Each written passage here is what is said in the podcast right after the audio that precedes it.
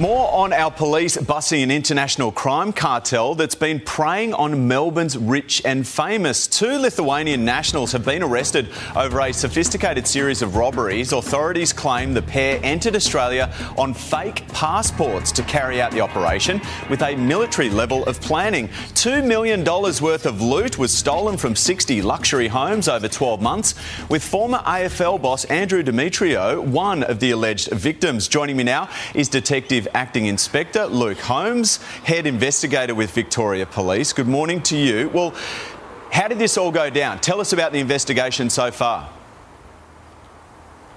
Uh, good morning, Shervo. Look, uh, the way this investigation came about was a culmination of uh, several uh, investigations that uh, occurred in the uh, eastern region and southern metro region of, of police here in Victoria. And we noticed some similarities for some high end burglaries that were occurring, and we are able to piece that together. And with the cooperation of our of our international policing agencies and our other partner agencies, such as Australian Border Force, we were able to successfully apprehend these two, which was a really, really fantastic result. So, two people have been charged. What do we know about them?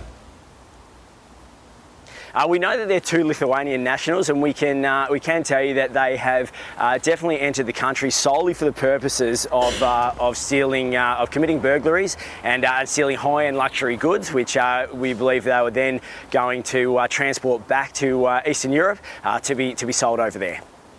Now, some famous celebrities, uh, rich people being targeted, have they been targeting them at specific times, following them on social media and jumping when the chance is right?